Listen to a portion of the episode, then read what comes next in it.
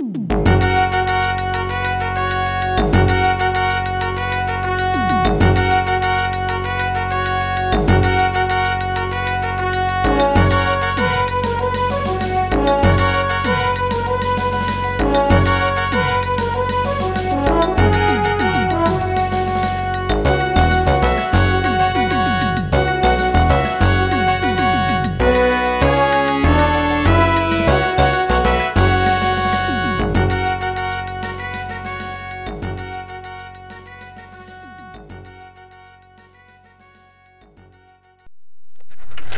Okay, I promise you folks a book report as well. Underground. Indeed, I did, gentle listeners. But that was in an episode that was never completed for Hacker Public Radio and is best forgotten. When I first aspired to contribute a podcast, I thought I was too busy to set aside the time to record, and I reasoned that if Dave Yates could podcast while driving, I should be able to as well. Alas, none of my vehicles proved to be as satisfactory a recording environment as a Honda. For your edification and amusement, I have appended excerpts of an HPR series that I would have called Tales from the Truck to the end of this episode. Failing in mastering talking and driving at the same time, I next tried to record while doing various maintenance tasks around the farm, such as working on engines or brake repair or tractor uh, maintenance. I even went so far as to type up a script, but I eventually arrived at the conclusion that I could either concentrate on the task at hand or record a podcast, not both. However, like CT, in these tumultuous times at HPR, I have decided to rescue a recording from the past and present it to you. As it was recorded on my Sansa Fuze literally from the bottom of a well. To explain how I came to be at the bottom of a well, a couple winters ago, a bit after I made my first submission to Hacker Public Radio, I was having problems with the well that provides water to our cattle pens. I first replaced the electric powered jumping jack ju- uh, pump actuator that took place of the original wind powered pumping unit, known in the common vernacular as a windmill. That lasted a few weeks until the pump rod bent and split, fracturing the cast iron case of the new pumping mechanism. You see, they had to conserve weight in the moving components of the original windmill systems, lest they be too heavy for a wind turbine to lift. Usually a big wooden stick would run from the windmill head to the ground, while a thin-walled tube would continue down through the well pipe to the pumping piston below ground level. You see, neither when the well was converted to electricity 50 odd years ago, or when the well was worked over by my father and a friend while I was away at school in the 80s, did anyone consider replacing the thin walled pump rod with a solid piece of shafting? After 70 years of rubbing against the well pipe with every stroke, the pump rod wore through and split along the entirety of its vertical seam, jamming the pump jack and causing it to shear its mounts and tearing it from the top of the well pipe. The only alternative was to replace the connecting shaft from the pump jack down to the pumping piston in the working cylinder below ground. I opened up the well pit, and what should have extended several feet below ground was only deep enough so that standing in the pit, my knees were about level with the ground, and at that time, daytime temperatures were in the 60s. At the time I recorded what you're about to hear, I'd been digging for weeks trying to finish before it was too cold to fill the cattle tank with a water hose from the house, and had the pit down to where the ground was about two feet above my head. Daytime highs were then in the low 40s, and I was hacking through roots and filling a five gallon bucket with a trowel and then carrying it up a ladder to dump it outside the hole. The well pit had started about three feet on the side and narrowed to about two thirds that size. I think by that time I discovered the reason for my long excavation. When I got down to the top of the working cylinder, which is a barrel about three times the diameter of the well pipe that contains the piston that drives the water upwards, where the top cap should have been securely screwed into the barrel of the working cylinder, it flopped uh, loosely because the threads were all worn out. Though they deny it, uh, my father and my friend, instead of replacing the worn components, or at least devising some sort of external clamp, many designs of which went through my head while standing in the cold bottom of that well, they must have decided to set the whole works back down in the hole and covered the joint with duct tape and then shoveled what they deemed to be a sufficient amount of dirt back down in the hole to keep the working cylinder together where it wouldn't spread apart on every stroke. So that's the story, my gentle friends, of how I wound up uh, podcasting from the bottom of a well. Did I mention that I had to edit an hour and a half of audio to recover about the four minute narrative? I did leave the recorder going, with sounds of just me digging for some time after I finished speaking. I decided to lend uh, atmosphere to the subject matter that you are about to hear, and perhaps Klaatu could use it as a spooky grave digging sounds in one of his movies. Oh, that's right, I was going to do a book review. Today, I wanted to tell you about one of my favorites from podiobooks.com, Jake Bible's Dead Mech. This will be a no spoilers introduction to the book, sort of like the Az Attack, so you need only fear the ravenous and rageful howl that begins each chapter. Somehow, I left out the premise of the story entirely in my recovered recording so let me set the scene. Uh, Dead Mech is set in a dystopian future, as post zombie apocalypse stories tend to be. Jake Bible adds a unique twist to the zombie mythos, and one that I'll be surprised if Hollywood doesn't steal. In Bible's bleak future, one needn't be bitten by a zo- zombie to become one. In fact, the infection is airborne and endemic to the populations of the few great walled cities that dot the zombie overrun wastelands.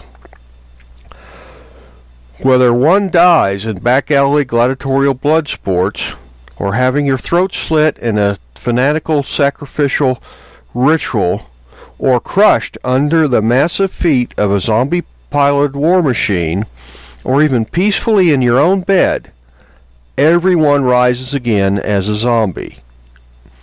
Citizens of the somewhat civilized cities are fitted with explosive implants in their craniums to destroy the brain at the moment of death, so that they don't turn on the society that controls and defends them.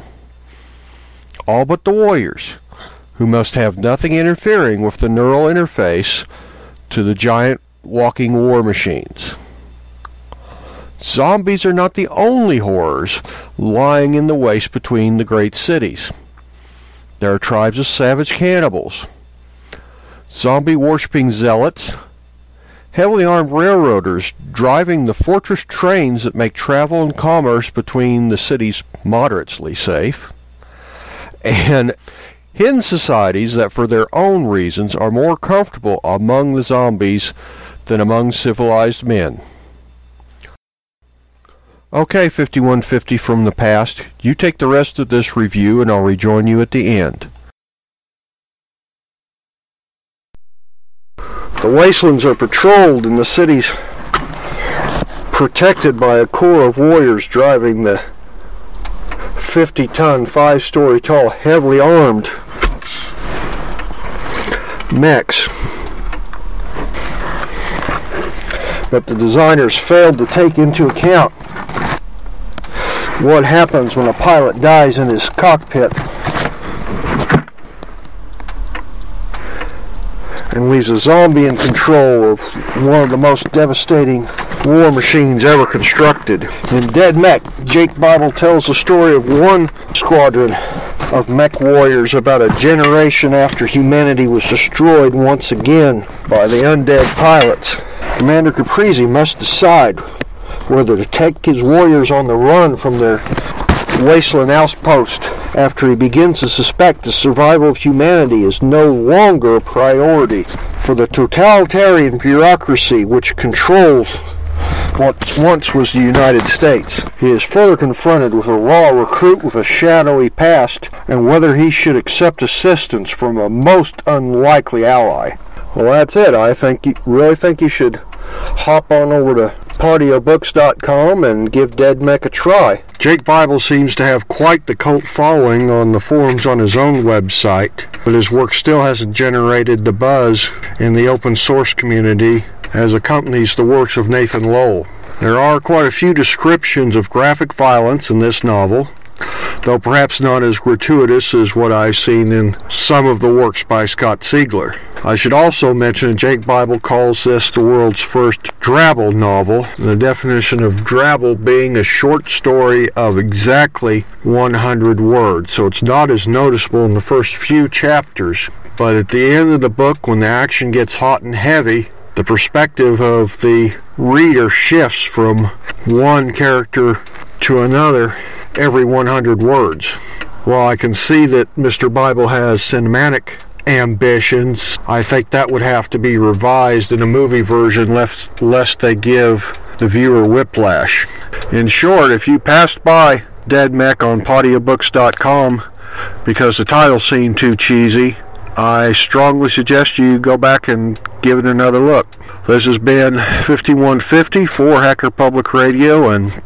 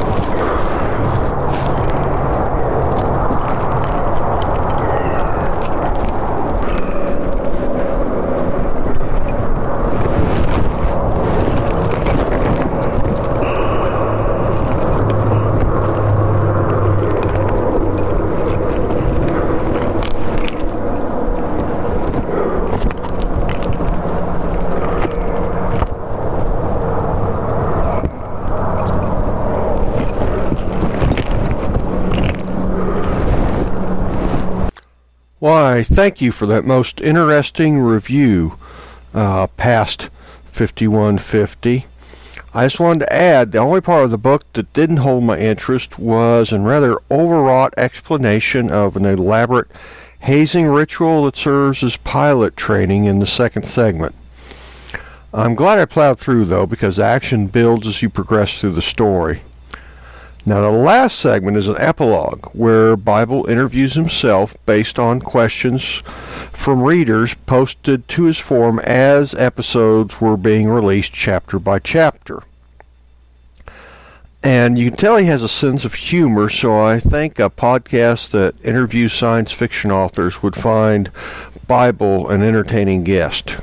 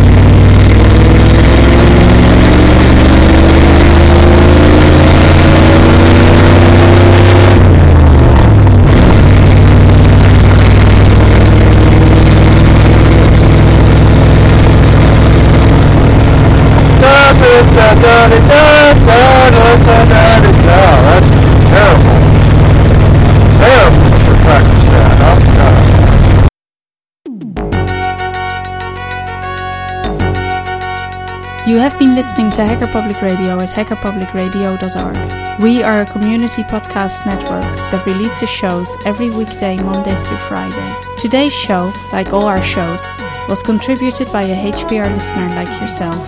If you ever considered recording a podcast, then visit our website to find out how easy it really is. Hacker Public Radio was founded by the Digital Dog Pound and the Infonomicon Computer Club. HPR is funded by the Binary Revolution at binrev.com.